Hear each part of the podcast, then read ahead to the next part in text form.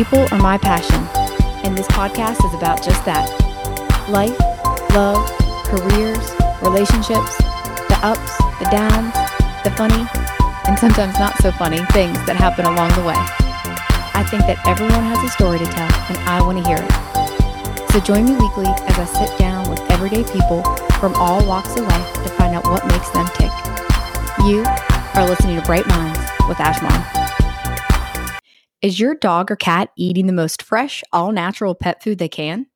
If you're not feeding them pet wants, then they aren't eating the most nutritious food available. Pet Wants is a locally owned pet food store specializing in all natural, fresh pet food delivered right to your front door. Check out petwants.com and set up your subscription today. And for my listeners, use the coupon code BrightMinds20 to get 20% off your first subscription order today. That's P E T W A N T S dot com. Check them out, y'all. Welcome back to Bright Minds with Ashmon, everybody. I am Ashley Bright, and I have really been looking forward to today. My guest is a composer, a pianist, a conductor, a lyricist, an author. And, you know, I'm sure I'm forgetting a lot of titles, but um, nonetheless, y'all, I have got my um, amazing Uncle Sean's partner with me today, David Friedman, everybody. Hey, David. Oh, hi. How you doing? How are, I'm doing so well. How are you? I'm good. I'm good. Uh, thank you so much for doing this with me. I'm really excited. Sure. Happy to. Listen, you guys need to go Google him because he has won so many awards and been nominated for so many amazing things. And I am just really impressed with all of his accomplishments. But my podcast is, um, you know, I don't want to go read your Wikipedia page. It's more so about what makes you you, you know? Yes. Oh gosh. Okay. So my uncle Sean and David, they came to visit a few weeks ago. And, you know, I have to say that after you guys left, Stephen and I were just chatting for the next few days about how much we truly just enjoyed your company and what a great time we had. Well, likewise, Sean and I were chatting the same thing. We said we have to see them more. I know, right? I just I feel like you guys just have such an energy about you and I'm really drawn to it. And you guys have like these just funny, great stories. And mm. okay, have you ever hung out with somebody this is terrible, but they're constantly like hogging the conversation and telling stories and you're just like not particularly interested, but you can't get a word in. And yeah. I feel like with you guys, it's the polar opposite. I'm like, tell me more, tell me more. Although if you ask Sean about my stories, he'd say, uh, my next book is called Did I Ever Tell You? And it's all my stories. And I started with, uh, I tell a lot of stories. I, I said to my my partner Sean, if I ever start telling stories like my father, shoot me. And Sean said, Do we have a gun? Uh, so. you know, isn't that like every relationship's got to have those quirks, though, right? I uh-huh. oh, mean, yeah. goodness. Do you know, I already started noticing. I think there's also something just a natural part of getting older that you you repeat yourself, and I think it truly is. I can't remember if I said it or who I said it to, so you know what? It was a good story, and I'm telling it again.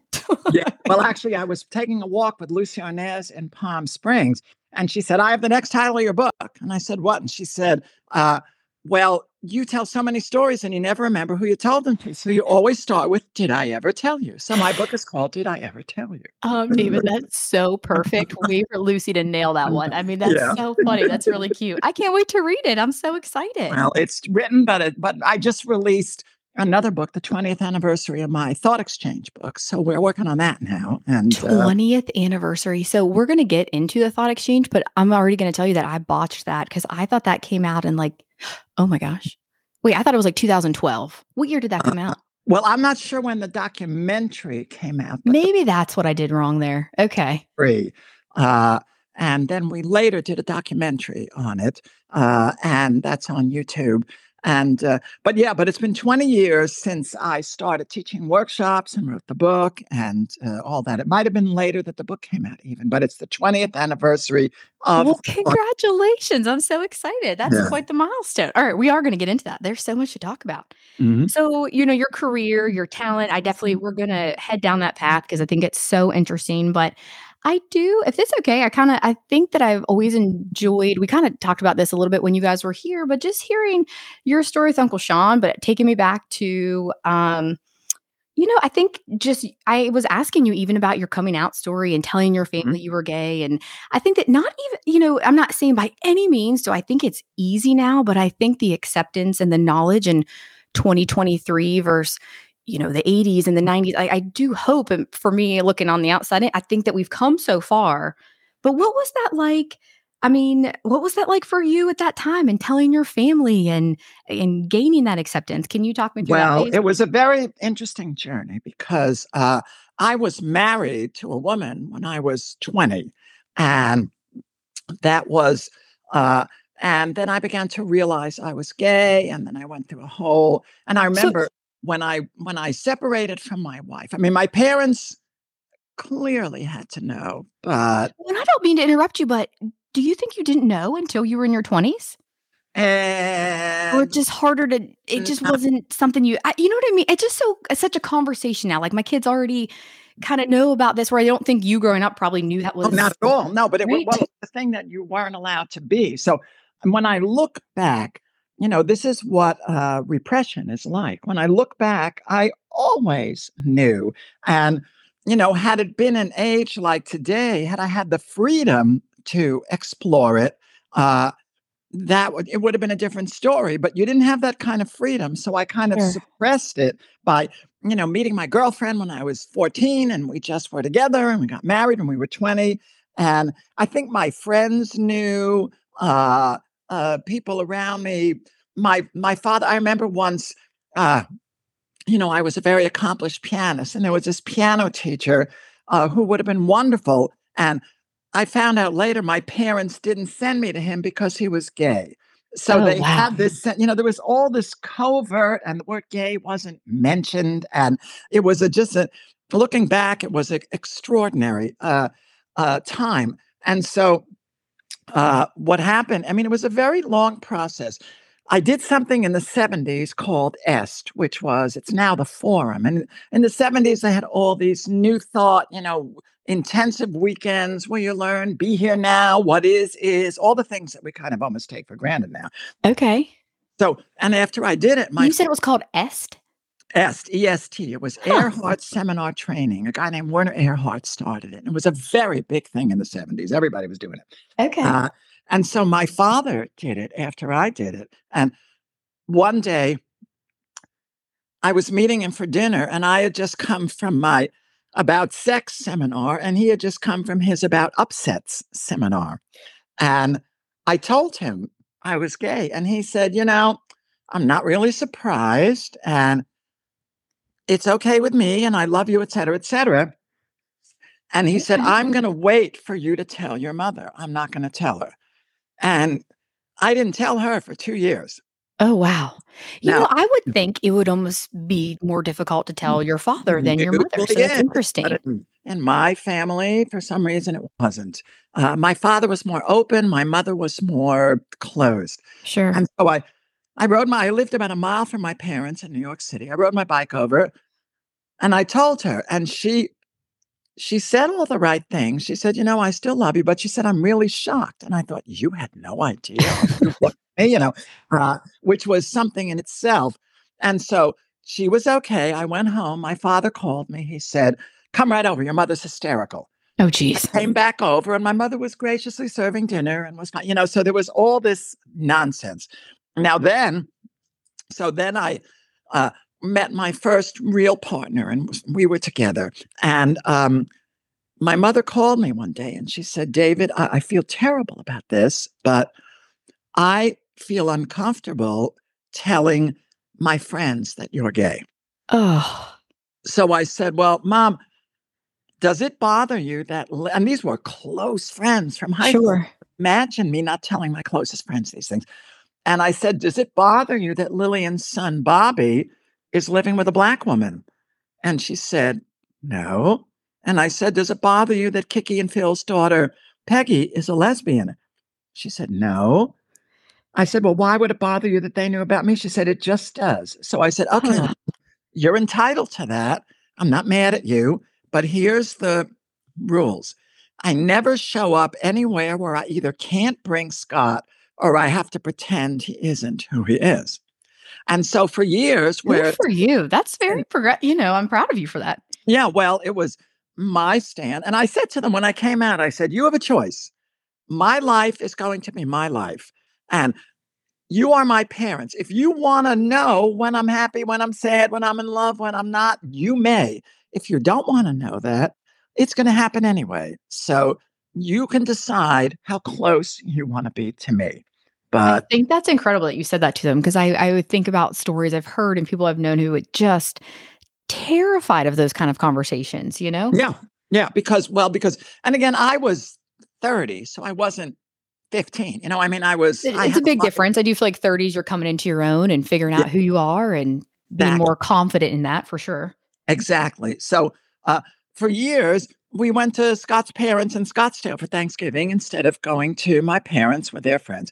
And after about five years, my mother called one day and said, Oh, Kiki and Phil are having us all over. Bring Scott. We're all fine. And they all knew about him. And he was like my, you know, their, you know, my spouse. But it was interesting. My father had two sisters, Helen and Blanche. And Blanche had been divorced years earlier. And Helen never married. Now, when I separated from my wife, I was in New York and my wife was in Boston. And my mother this is, I mean, hilarious when you think of it, but horrible. She didn't want anyone to know that we were separated because she wanted me to get back with Lynn. You know, she didn't care what, you know. Sure. And so, so she didn't tell anybody I was there. And one day I was eating my breakfast and my grandfather rang the downstairs bell. We were in an apartment and the breakfast was right at the front door.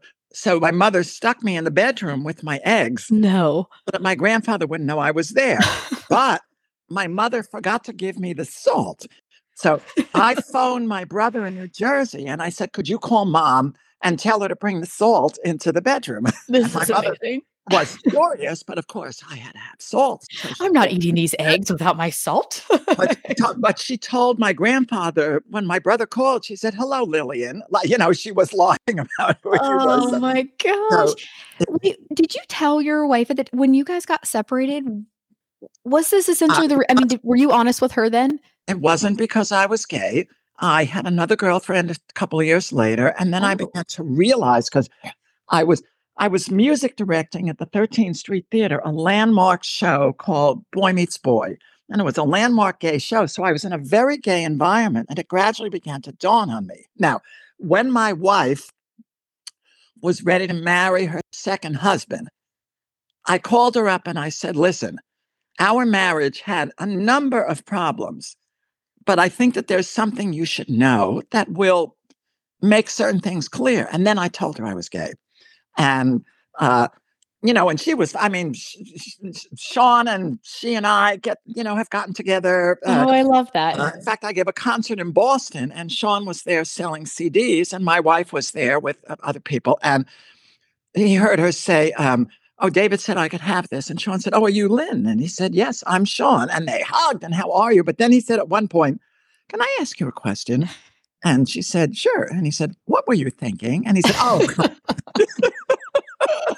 oh my so it's all fine now. But so anyway, when when that happened and I was hiding, my father's sister Helen came down, my aunt Helen, and she said, and I was there. She said, What are you doing here? I said, Oh, you know, I'm just visiting. And she said, Where's Lynn? And I said, In Boston.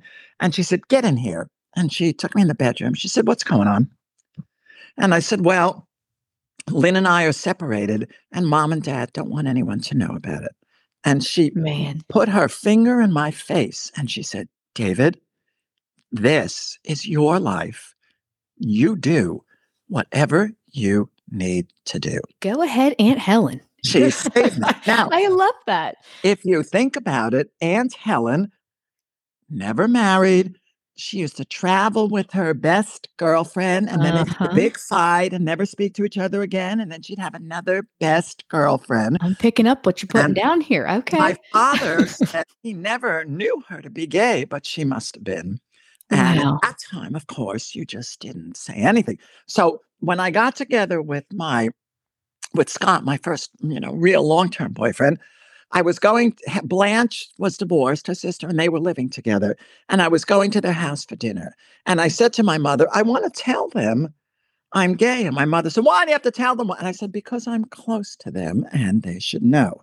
Yeah. So um I I was at the house for dinner, and then they said, "Oh, so tell us about your new apartment." I'd gotten this gorgeous apartment overlooking the river, etc.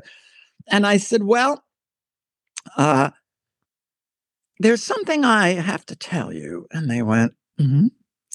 and I said, uh, "I haven't been quite honest with you." And they said, mm-hmm. And I said, I don't know how to say this. And Aunt Blanche said, just say it. And I said, I'm gay. And they went, so? Oh, I love that. And I said, Did you know? And they said, Not necessarily, but it had crossed our minds. And then I told them about Scott, and they said, Oh, we understand why you wouldn't want to, we wish you had brought him. And for the rest of our lives, they called him their nephew.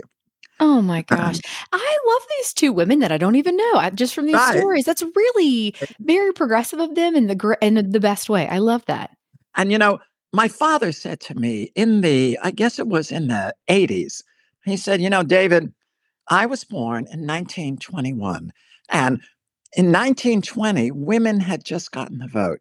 So when I was a kid, it was a very unusual thing for women to vote.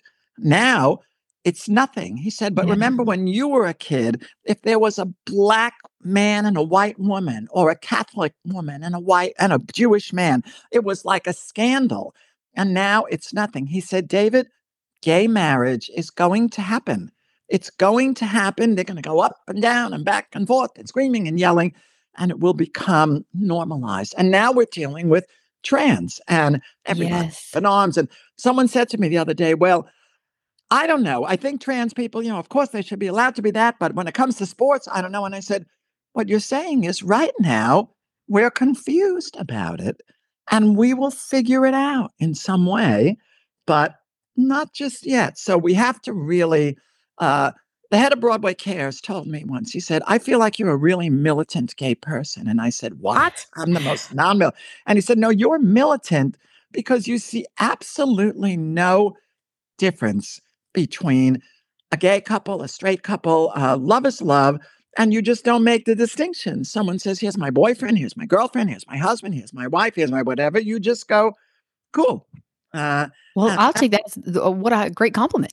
Yeah, I thought so too. And that's where we want to get with this stuff is to the point where it's, I always say, if someone really thinks that there's something terrible about gay people, come to Sean and my house for dinner and just Oh my gosh. You guys are so fabulous. Absolutely, you know, right? we're people. And uh, it's, I remember my doorman saying, you know, you guys are really nice guys. And the implication was for a couple of gay guys, you know, but oh, but oh, I took the like, oh, I'm shocked here. he was he was learning. He was figuring it out. Well, and, and I like that you accept people that are trying to figure it out and not quick to judge them when they maybe were raised a different way or in a different time and right. willing to bear with them. You know, come get like, to know me. Like, like one of the things that bugs me is, you know, when people want to be called they or whatever, uh, I, I totally respect that. But don't yell at me if I don't quite get it right because it's it takes people time to think. That or you have a, yep. a, a, son who's now a daughter. I remember when I, I, I had some surgery last year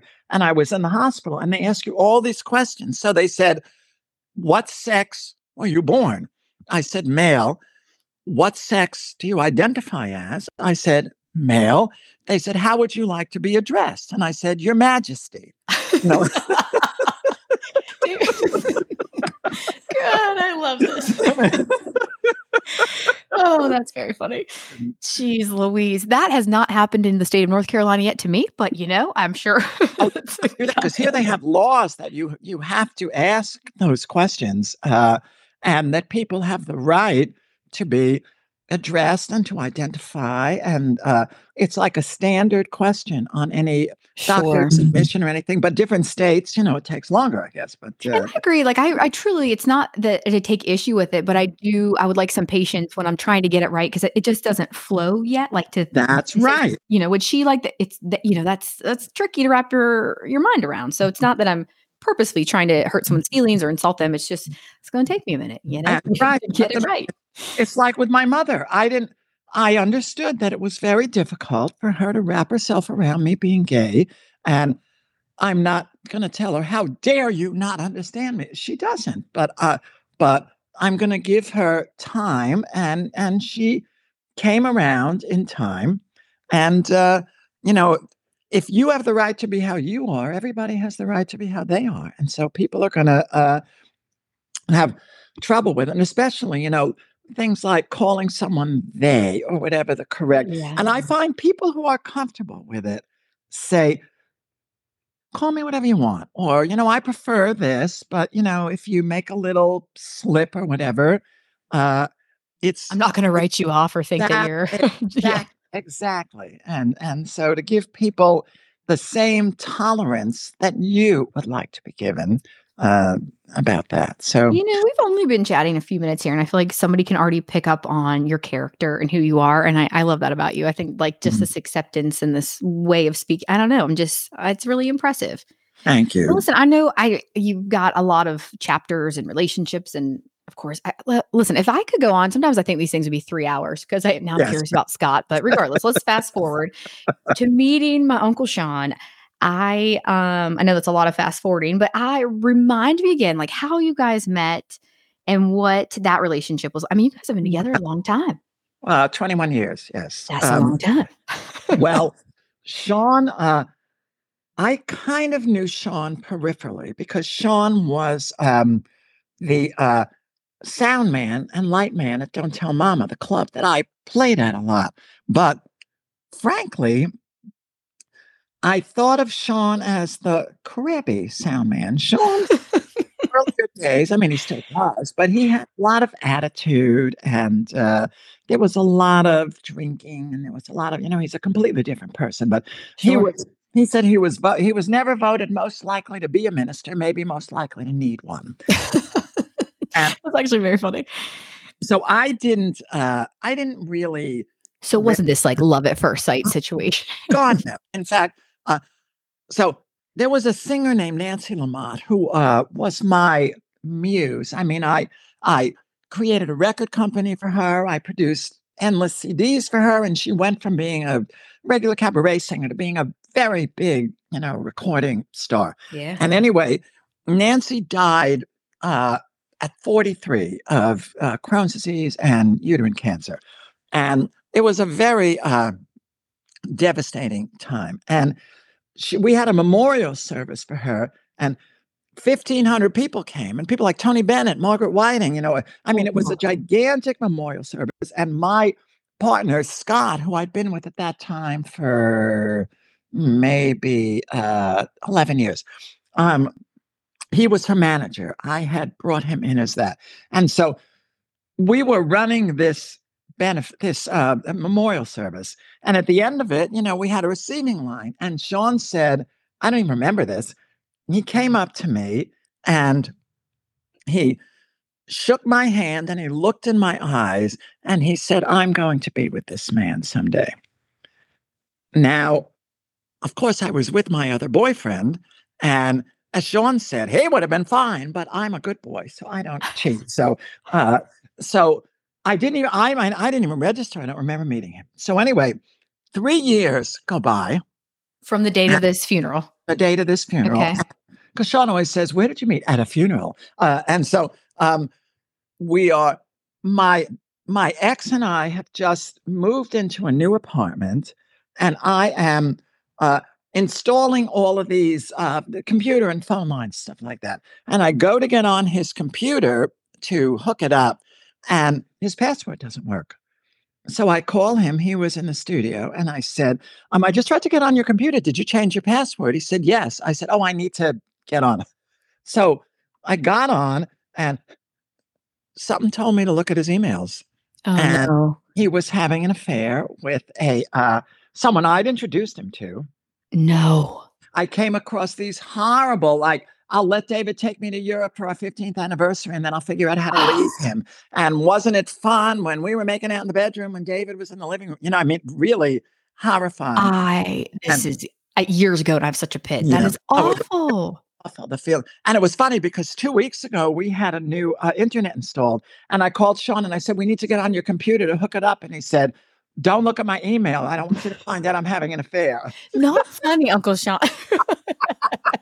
Too soon. Okay. i didn't register that i mean it was so many years ago i didn't even Oh register my it. It was like- gosh. so anyway so then What Uh, did you do with that? Did you like? Do you wait till he gets I- home? Did you call him back up? What'd you do? Well, it's interesting because you see, we had really been, this comes to my thought exchange stuff. We had really been, I knew we were not having a good time. There was something wrong. And I always prayed, I, I had a prayer that I pray that he will love me in the way I want to be loved. Now, that was not happening. Uh, I was not willing to leave him. And he clearly was not willing to love me. And then somehow, unconsciously, my prayer changed to I am willing to be loved in the way I want to be loved. Now, I'm willing to be loved in the way I want to be loved. I'm with him. I'm not willing to leave him. And he is unwilling to love me in the way I want to be loved. Well, he left me.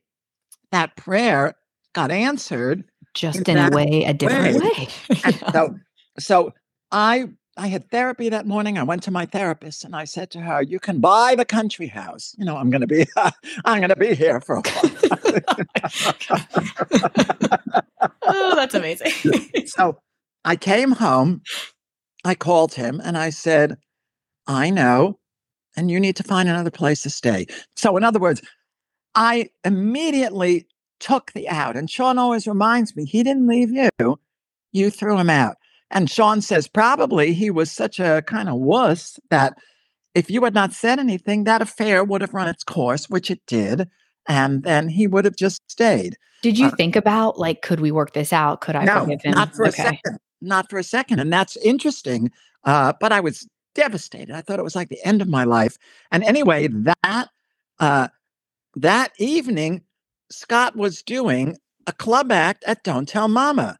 And No. he walks in and he says, Now, I may be a little bit, you know, out of it today because my 15th year relationship with David just ended. And Sean went, Hmm. Ears perked up. Yeah, interesting.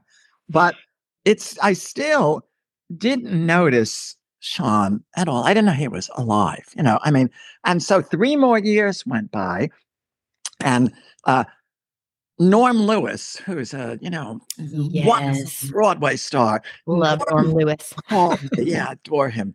And he called me and he said, David, do you have the music to your song We Can Be Kind in my key? And I said, you know, I don't have it written out because when we do it every year at the Duke Children's Hospital benefit, I conduct it from the piano and the orchestra plays it. I said, but why do you want it? He said, well, I, I've been invited to sing at Unity and I'd like to sing it. And I said, you know what? I've always heard about Unity because Unity in New York, a lot of celebrities were there, and a lot of show business people. I said, I'll come down and play it for you. So I come down and play it for him. And when I walked in, I got like a standing ovation because they've Oh been my using my music for years. I had no idea that they were. So anyway, Sean was just studying to become a minister and he was there. And I waved to him, you know, I knew who he was, and he waved to me. And we all went to lunch. And Norm said to me, he said, I don't know, I have a feeling this is going to be a very important day for you. I'm not sure why. No way. So a few weeks later, I get a call from, uh, I get a call and it says, Hi, uh, this is Britt Hall. Uh, I'm the music minister of Unity. And after I went to that service, it was so, it was like as a Jewish person, the first time I'd heard Christ and Jesus mentioned in a way that made sense to me, that I didn't have to worship Jesus, that I could take the teachings of Jesus, and that Jesus was telling me that I have as much power as anybody to be connected to God. So I went, I quietly went to services and sat on the side because too much hugging, too much whatever. And and so he called me and he said, Listen, I don't know you very well, but we know you've been coming to church. And we were wondering, could we hire you to sing and uh, play at a uh, retreat we're doing on um, healing your heart? And I was, it had been three years and I was not in a relationship. I was very depressed. I was very, so I said, sure. And then uh, another person called me and said, Now, do you want to participate in the retreat or just? And I said, Yeah, I want to sit in my trailer and come out only when I sing. Of course, I want to participate.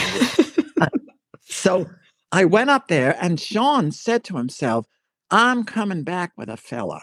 He just made a, so he hung around me all the time, etc. And then one day, this was like the ultimate thought exchange. I was sitting in a little chapel uh, and just sort of meditating. And I thought to myself, wait a minute. I, why am I thinking that I can't have a boyfriend just because one guy dumped me? I would make someone a wonderful boyfriend. I have so many great qualities. And uh, and I thought, you know, Patti LuPone must have auditioned for Cats, and she didn't get it because Betty Buckley got it. Patti didn't decide she can't uh, do a Broadway show. She did Evita. She did Gypsy. She won Tony. She did. A, why am I deciding? Yes. One guy. One door closes doesn't mean that, yes. that I can't have a boyfriend. And as I had that thought, the door opened and Sean said, "Hi." No way. I love and that. And so we he sat down and started talking to me and I looked over at him and I said, "This guy is hitting on me. I haven't seen that in years." And we were together since that day. Oh my gosh. I love that. How do I not? Re- I guess, you know, you've been together so long, you kind of forget how it came yeah. to Yeah. You know, I do. I really like y'all's relationship. I, it's, something when we have sat down and had dinners and talked like you're just open and honest and i think even on my porch a few weeks ago we were talking i was sharing openly how about couples counseling and vice versa and i just love when people can be real about their relationships. Yes. okay so this this is something i loved and i don't even know if you like it just made such a little impact. It had me giggling but also i thought it was just really like important. So there was a silly story and you're gonna have to help me with the details um, but for whatever reason, I like that you shared it. And it was just something about you being so in tune with your partner and like finding out, oh, this is why he acts this way, which is things I love about therapy. Like Stephen does this and but understanding why he does it, but whatever. So there was a story, and I want to say there was a question you were asking Sean in the morning, like, what's the weather? Or oh, oh, I know the story. Yeah. Okay, can you help me out with the story? Because I really liked it. Sean is, well, you know, you know your father, so you know a lot of the Moninger quirks. Uh, sure do. Has them. So Sean, from his childhood of being, you know, ridiculed, and you know, there was a lot of alcoholism around there, and you know, was, uh, when his father left, he was four, so he has a lot of stuff on being criticized. And one of the things that Sean cannot tolerate is not knowing the answer to a question you ask him. So, and so if I would say, What's the weather going to be tomorrow? He would hear that as I was saying that he's supposed to know what the weather is going to be. And so if I said, What's the weather? he would say, How should I know? and so he said, You have to ask, Do you know what the weather is? And I'd be like, Sean, all right, can we say right now that when I ask what the we- what's the weather going to be, I mean, do you know? But the the question so triggered him that he couldn't hear that. It didn't matter what I said. So I realized, okay, this is not about me. This is because yes. he would criticize. He'd say, well, you would know that you don't attack. And I think, listen, I know maybe 7,000 people and 6,999 of them don't mind if I say, what's the weather tomorrow? And you do. This is not me, even though you'd like to make it me because you're, it so upsets you. So I said, it's not about me. Sean has a problem with this. So I will ask him, I'll say, Do you know what the weather is? And as I would say that over the years, Sean would feel more taken care of. He'd understand that I understood him. And so yes. I would do it for him. But one night we were in bed after years and I forgot. And I said, What's the weather tomorrow? And he said, I don't know. And I started laughing. And he said, What are you laughing about? And I said, Well, no, it's just that I would have answered that question entirely differently. And he said, Really? What would you have said? And I said, I would have said, I don't know. Do you know? Okay. But the fact that that's amazing with this tone and not that. Yeah, that's right. It's like, if we're honest, we all have these, what we'll call it a quirk, whatever, like these things in our relationship but so, like, I mean, David, that could have been like a breaking point for some people or this source of tension. But you guys like took the time to figure out why it was triggering. You made the conscious effort to accept that and do it differently. And I just, I think that's so powerful. I mean, it's like y- y- he was feeling seen and heard. And I feel like it's just such a good, solid foundation for this lasting relationship. You know? Well, actually, because relationships, you know, I mean, I, I was laughing. I have a student who is my age.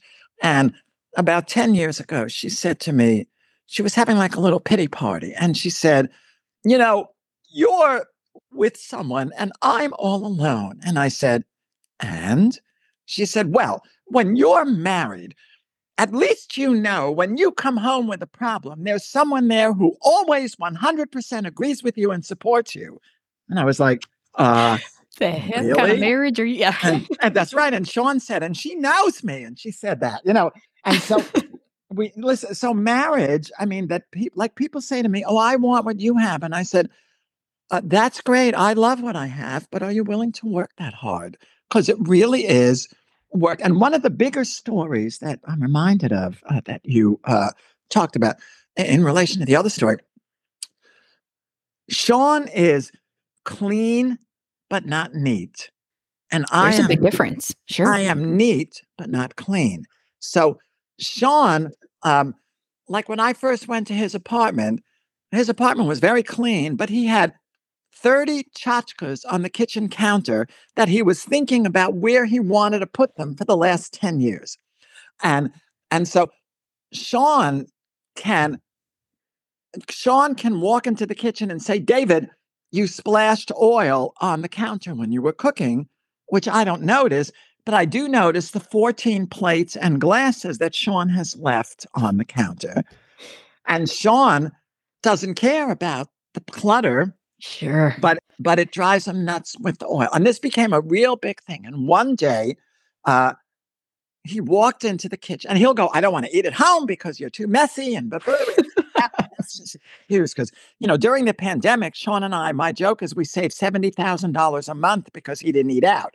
Uh, i mean so so one day he walks in and there's oil splashed on the counter. I've been frying something. And he says i can't stand this. This is just horrible. You don't care about what i think. You don't love me. And, he's, and he stormed out. And i followed him. I said stop I said, Sean, let me ask you a question. Do you love me? And he said, Yes. I said, Then that's oil on the counter.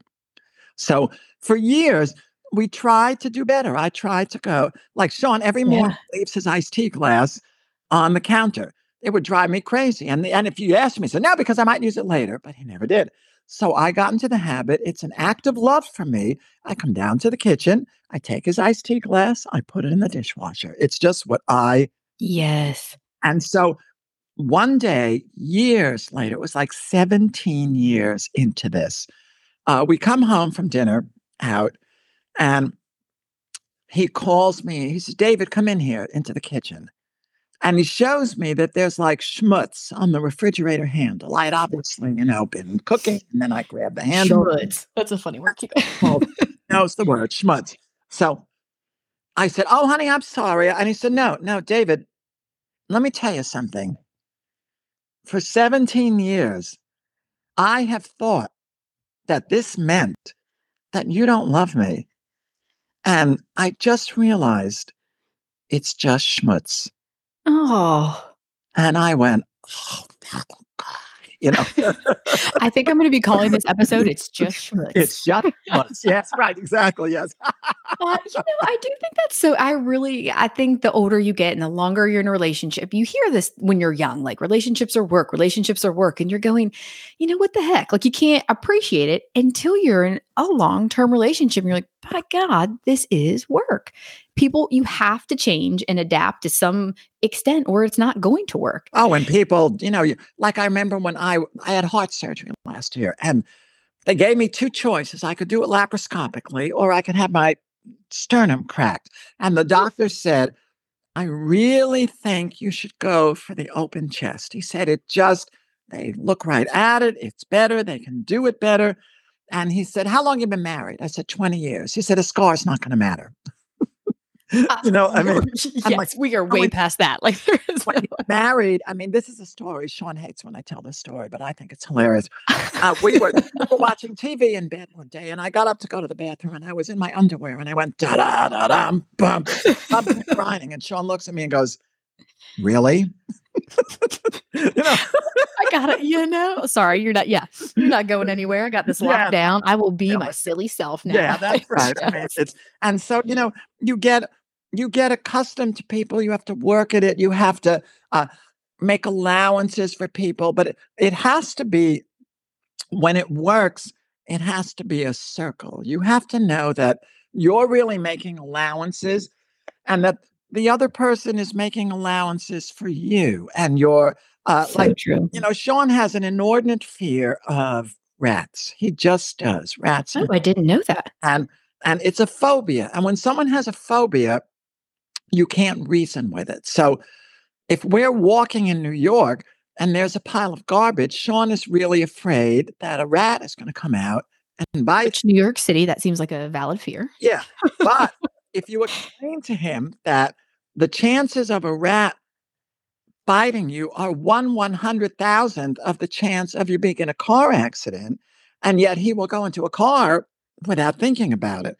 So I I do not try to. I mean, I support him if we say, "Can we walk here and see whatever?" But Sean will often walk in the middle of the street if there's garbage on the sidewalk Oh my goodness. I- Okay. just walk with him. Uh, and and then that gives again, it gives Sean the support that I'm not making fun of him. I'm I'm at the, and Yeah. Sean will will say to me, "Oh, you know, today I walked on the side. I did a little better." Uh, and you really, you know, the oh, and listen, as you get really older, uh, you begin to have frailties. You begin to have challenges. You begin to have you begin to you know need to take someone's arm you ne- begin to move slower you begin to and it's so important that you develop this ability to say for better or for worse i'm with you uh you know like for instance I sean love this. sean dropped out of high school and then he went back for his you know uh, equivalencies and Sean the is GED, yeah. extremely well yeah and he's extremely well read and he is uh you know a minister he's very but there are gaps in Sean's education. And so Sean will sometimes ask me a question about something that it's unbelievable that he wouldn't know about it because they taught it in 11th grade and he didn't go to 11th grade. So he'll say to Yeah. me, like, what's the electoral college? You know, something like and what I do is I answer it without a flinch. I do not give an ounce of, you don't know that?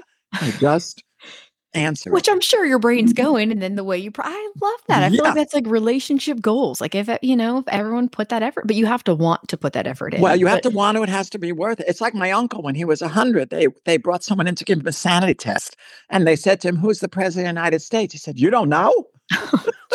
Yeah, like I'm asking for fun here. Like you Yeah. know, if I'm saying that, yeah, Yeah. I do not know. But so Oh. yeah, I mean, so you you know when you live, I always say this to people who are dating. I say when you date, do not put your best foot forward. be yourself because if you pretend to be someone you're not that's the person who they think they're getting and then when you're with them you will not be able to maintain that so i say that the reason sean is with me is because there's someone in the world who likes someone who tells stories endlessly is neurotic is a hypochondriac and is you know whatever What a catch! You're like, yeah, right, exactly. but there's someone who wants that. And when you live that closely with someone, when you sleep with someone, they snore. You know their bad habits. You know their problems. You know what they get angry at. You know what they don't like. You know when they're being stupid. And it's not that you like it, and it's not that it doesn't drive you nuts at times, but you you are you know when you're that intimate with someone you're giving them a lot of ammunition uh, to hurt you and to attack you and stuff. And you have to know that. And when you can really uh, make time for and love those things, and it's hard because there are many times where Sean is different from me. And Sean, I was reading a wonderful book called uh, Attached. And it's a book about attachment styles. And Yes. there are three basic styles. Some people are overly attached, some people are attachment averse, and some people are healthily attached. And so I tend to be overly attached, and I want to really talk about things. And Sean is concerned that he's going to be attacked or revealed or whatever. So he doesn't. So if Sean has had something really important happen during the day, I would be sitting waiting for him and say, Sean, tell me all about it. And he would say, I just went through it. I don't want to tell you about it.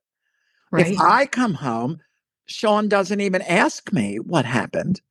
So I have learned that when Sean comes home, I don't say anything. And then he'll take his time and he'll tell me when he's ready. Sean has learned to be better about being ready and waiting to ask me because he knows that's what I want. I think that is just so relatable. Yeah. Yes, if, if Steven didn't do that, I would think he wasn't interested and didn't want to hear. And it, and I feel like you and I have so many similarities. Like, I, Yeah. yes, I am a talker. I want to share, listen what just happened. And if he doesn't ask or engage, we have been through this in our own Yep. marriage. And I'm like, uh I feel like you don't care if I'm the one who has to bring it up Right. and you're not asking. And, you know, it's just, Right. we're just different. And that's I mean, okay. The things we think automatically from our childhood. I remember I was in couples counseling with my previous partner, and Sean and I have been in plenty of couples counseling. We've done a lot of it. Uh, but, and I found out that anytime I disagree with him, he thinks I'm leaving. So Oh. I, for four months, would say, Scott, um, I'm not leaving, but I think we should paint the living room blue instead of, you know, I mean, Whatever the case may be. but I. I preface it with I'm not leaving because, and so we all from our childhood, we have all sorts of things that we, uh, that we automatically think that have nothing to do with reality. sure. Uh, and and so to really uh, know that this is our thought and that you know it's interesting because a lot of these come from our childhood and when you look at how little children think you know you have two young kids. Mhm. my godson when he was four they moved to a new house and his mother said how do you like the new house? And he said i love it but when's it going to start shrinking? She said, Why would you think the house is shrinking? And he said, Well, you said that our last house got too small for us. that is so cute. And so they think literally. My aunt, I have a picture of her in 1915, uh, uh, and they used to come around to the neighborhood with a pony, and they put little kids on the pony, and they had a big box camera, and they take a picture. And she looked terrified. And I said, What were you so terrified of? She said, Well, they put me on the horse and they said, When we push this button, you're going to go into the camera. And she thought she was going to get sucked off the horse. Literally into the camera. Your Uncle Sean, I don't know if your father's like this, but Sean is completely literal. Mm, Completely. yes. So when we got together, if I would say to Sean, guess what? He'd say, How could I possibly guess what? If I said to him, You're never going to believe this, he'd say, You don't know if I believe it or not. I mean, it was like, He does do that. And yes, my dad is the same way. And that's so funny, right? Like, and I haven't really thought about it because he's just always been that way. It's like one of them. you're right. They're very literal. That's oh literal Oh my like gosh. that. And I had to say, The answer is what? What? oh, I think that you and Sean should do like have your own podcast on relationships because I re- I think it's just again it's admirable, it's relatable. You just have great perspective and insight, and I feel like a lot of people turn to you guys for this stuff because you're really you from from everything I can tell you're like doing it right, and I just Well, and we love to be around it. different. I mean, it is like, for instance, Sean is away this week. He's in Kansas City at the Unity Convention. Uh, I said in in uh, church we do um, uh, uh, good news, and I said I have two pieces of good news. Sean is going away, and then uh, the other piece is Sean is coming back on Friday. You know, That's a, I am I am so delighted when he's away. I can be on my schedule and I don't have to this and I don't do that. I mean, and really, you know, when I was much younger, because one of the books I wrote well, after my ex, uh, we split up. In order to heal, I started interviewing couples of long standing about how they met. And I wrote a book called How They Met. And what you find, I would I would look at couples of long standing and one of my favorite stories was my friends David and Alan. Alan is in his 80s and David's in his 70s. And they've been together 37 years. And when I interviewed David, he said, when I met Alan, uh, I really liked him, but he didn't check all the boxes for me. But I thought, there's too much here to throw him away. So I'm going to stay until I decide whether he's the one. And I said, Well, you've been together 37 years. When did you mm. decide? And he said, Oh, I'm still deciding. And and that's really couples of long standing. I thought what I'd see is, oh my darling, my love, you're so. And what uh-huh. I saw in every case was, what are you talking about? You're driving me crazy. How many times? Oh, I love that. The honesty, right? It's yeah, not yeah. this love at first sight. Everything's been perfectly. Get out of here with that. Like right. It's the intimacy that you can sure. you can talk that way. You can not to be disrespectful, but you can say what you feel, and you can you can put it out there, and you because you're living with someone. I remember there's a wonderful comedian, Julie Halston, brilliant. And when she got married, she did this routine and she said, Oh, Ralph and I, we had the marriage at the Algonquin and everyone was there. And then we went on the honeymoon to Aruba and it was just so lovely. And we came back and we came to our apartment and we went to sleep and we got up in the morning and I said, Oh, you're still here. I went in the kitchen and I said, Oh, he's in the kitchen. And I went in the bathroom and I went, oh, he's in the bathroom. You know, it's like this is amazing. Yes. I love that you said that like Sean's going away and Sean's coming back. It's like Stephen is truly my favorite person, but man, you gotta have your space, right? It's like right. he's my favorite person to be around, but I like I just that again, so relatable. It's yeah. very funny. And. I think in good relate you know, my relationship with Sean, it's the first time I allowed myself to know that. I allowed myself to be able to say, yeah, I'd love it if he would be out. I'd love it if he would, you know, uh, we do this separately, you know. Probably I mean, speaks to your own growth too, you know, as a person, I, therapy. Yeah, you working on yourself. You yeah, know? it does. It speaks to that I'm comfortable in my skin. And also it's funny because like children tend to forget this. Like when, like for instance, if a if a parent remarries or whatever, mm-hmm. children tend to forget that your parents are not related to each other. Your mm. parents are two people who met. And if something ends or someone dies or whatever, your parent is entitled to meet someone else. Yeah. They are not relatives. They decided to be together as a part of their journey. And kids often have a hard time when they're, you know, older parent, uh, one of them has died and they meet someone else, or parents are divorced and someone finds someone new. And the, the fact is, you're in a relationship and you are a relationship. I think this is what's important. A relationship is not a fixed thing. Like people say, I have a relationship. Every day, you are choosing to be in that relationship. Every day, you are making moment to moment choices about whether to feed that relationship or create uh, discord in it, about whether to speak your mind or not. Yes.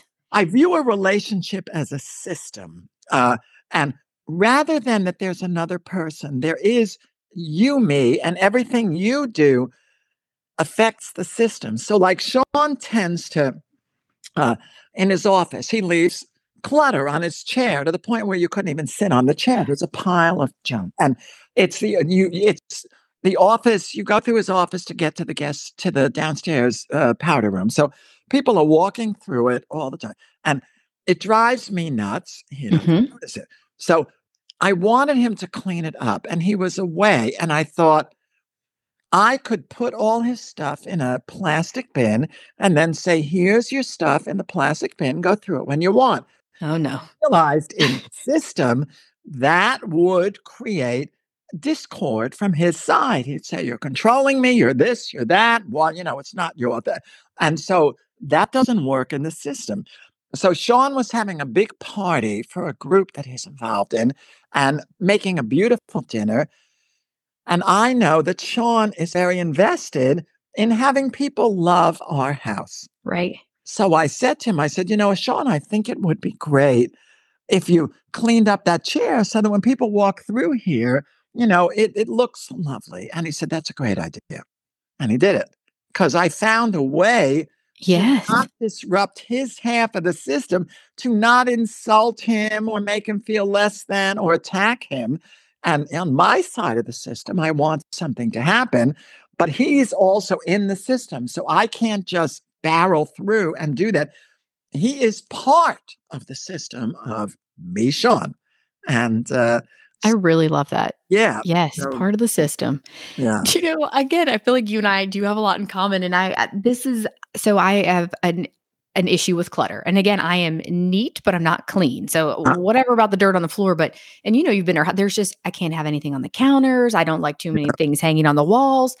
And I had I explained to Stephen countless times, but you know, early on, like the way I try to let him know the way I feel, like what my body feels like when I see clutter. When you come in and your keys and your phone and the mail you just carried in, you just set it on the counter, what it does to me, which it Yeah. might not be normal. I think I'm sure I've got some sort of like anxiety, you know, whatever it is. Yeah, but but it is. it what it is. really is triggering.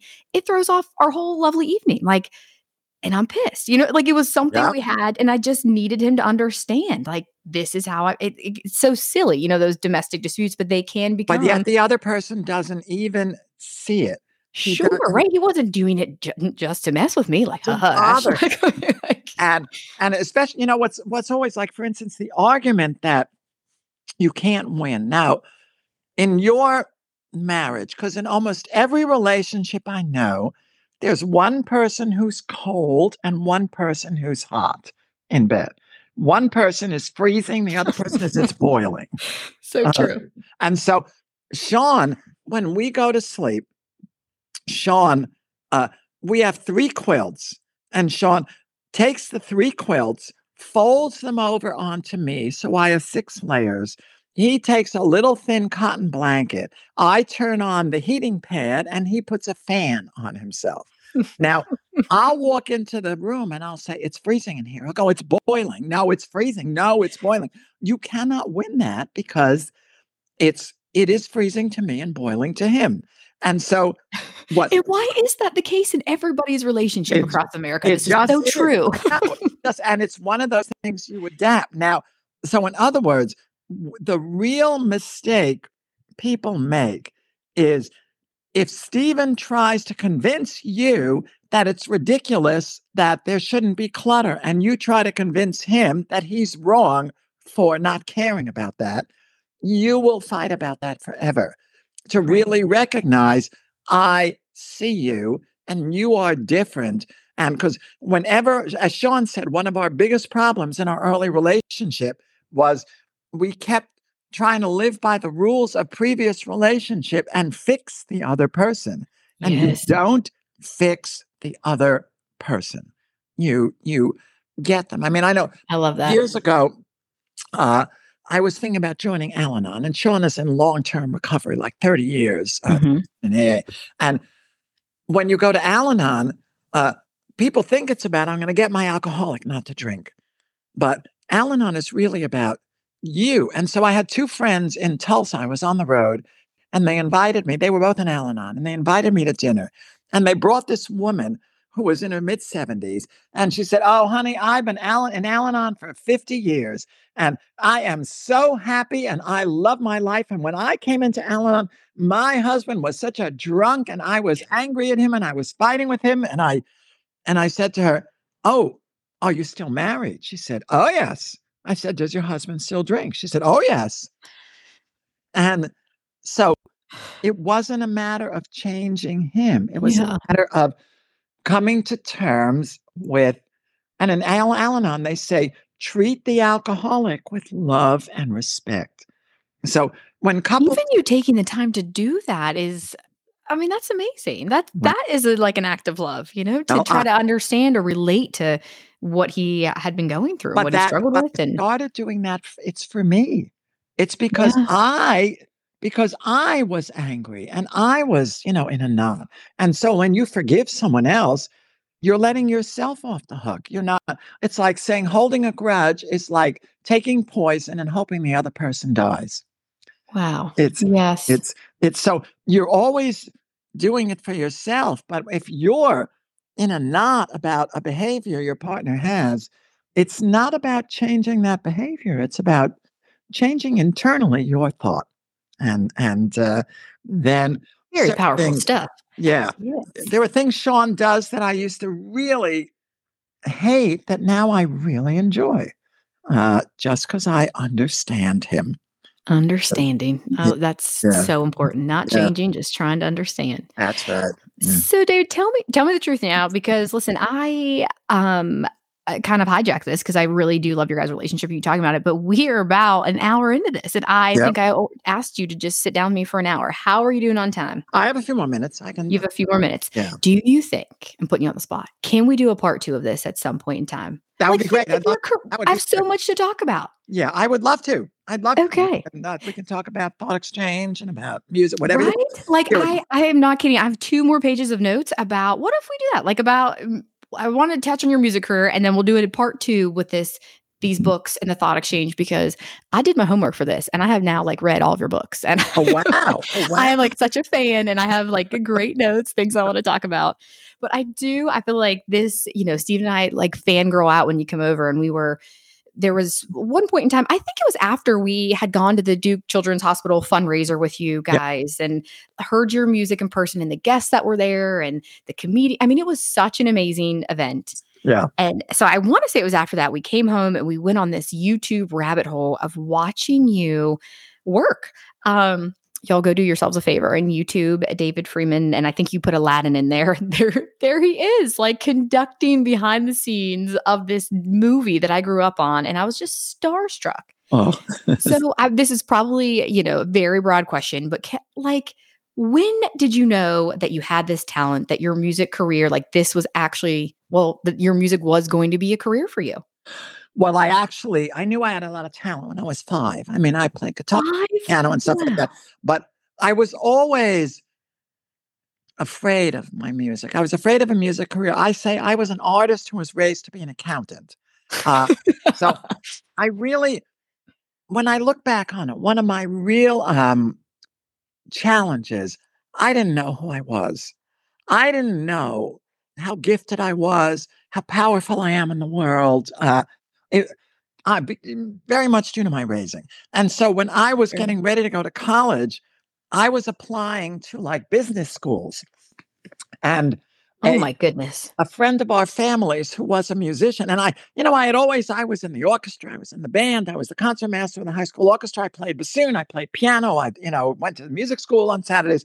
Uh, this woman said to my parents, listen, it would be a tragedy for the world if David didn't go into music.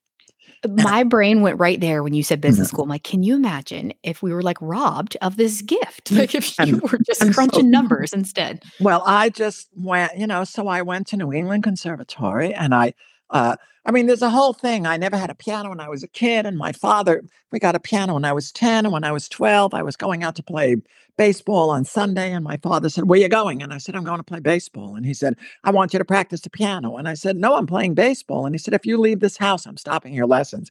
And he stopped my lessons. I never had another lesson until I was 17. Oh, and, wow. And he said to me later, Well, David, you know, you made the choice. I said, I was 11. If I had told you I want to buy a house and buy, drive a car, would you have let me? You know, 11. right. So, so you go to New England Conservatory. What can I like? When was your first aha moment? Like, I I might be making it here. Like this is well. I I went back to be a I didn't have enough piano training, but I did study piano because I was very gifted. Which, if you watch David, guys, if you watch him play the piano, to think that he didn't have lessons his entire life is mind blowing. But, but you know, I was not. It was too late, really, for me to be a concert pianist. I thought I wanted to be a concert pianist, but then I was, I was studying um, at the Dalcroze School, which was the school I grew up in, which was about eurythmics and movement and movement mm-hmm. music. And when I was seventeen I went for the summer to get a teacher certificate. And the Swiss lady who ran the school um, sat me down And she said, David, you are the youngest person ever to get this certificate. And you potentially have a great career ahead of you in music. However, recently I noticed a trashy nightclub idiom infiltrating your improvisations. And if you are not extremely careful, you could end up in the pit of a Broadway show. okay. I heard that and I went, okay, I like okay. that. So I graduated, I went to New York, and my career really was in theater. You know, I mean, I, I conducted sure. uh, six Broadway shows, and then I went to the, uh, I, I, conducted an off Broadway show with Alan Menken, and then he hired me. To but do- was that a minute, like a moment when you, you're like, okay, I've got my first, I'm the main conductor for a Broadway show, or was it, Not. oh, I'm on the Today Show, or it's this so and so singing my song, or oh, I got Disney. Like, what was was well, there a moment? They were. There wasn't a moment. There were all moments. I remember when I was okay. conducting on Broadway. Occasionally, after the show, I would get paged to the stage door, and it would be some kid who would say to me, "I want to be a Broadway conductor." Can you tell me how to do that? And I'd say, you know what? I can't really tell you how to do it for you. I can tell you the crazy number of things that happened to me that led to that. But I said, you know what?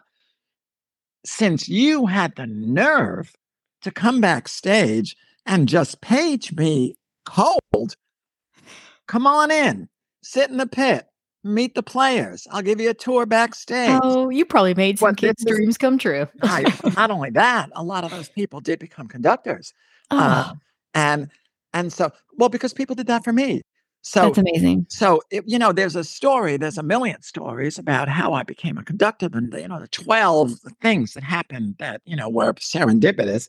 Uh, but I I would do a career, and then I just would um I'd have success and I'd say, you know, I don't know, this isn't doing it for me. Maybe it's because I'm not supposed to be a conductor. I'm supposed to be doing movies. And then I do movies and I'd say, wait, this isn't doing me. Maybe it's because I'm supposed to be writing. And then yeah. I'd write. And that's why I wrote all these books about metaphysics, because I realized that it's not about any of those achievements. It's about what's inside of you. It's what's it, it's what you're thinking and how you're holding things. And I know many people of tremendous achievement who are not happy. Sure.